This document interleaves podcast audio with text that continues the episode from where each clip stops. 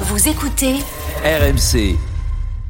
Place à l'écho avec Emmanuel Lechypre. Eh bien, Manu, en ce début d'année 2024, la voiture électrique est en panne.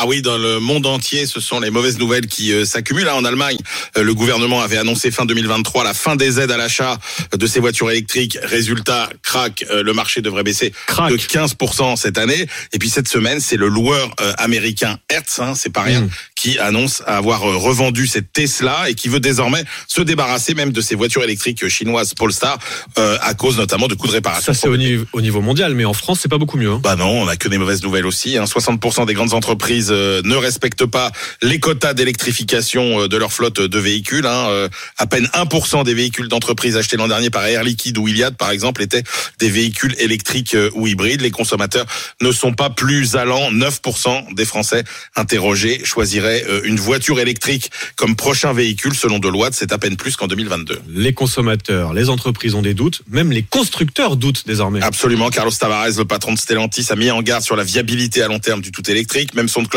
chez Renault, qui a renoncé à introduire en bourse sa division électrique Ampère. Le groupe Volkswagen, lui, est en train de revoir le calendrier aussi de l'introduction en bourse de Powerco, sa société dédiée à la conception de batteries. Il est possible qu'on ait un peu confondu vitesse et précipitation sur le développement de l'automobile électrique. Merci Manu.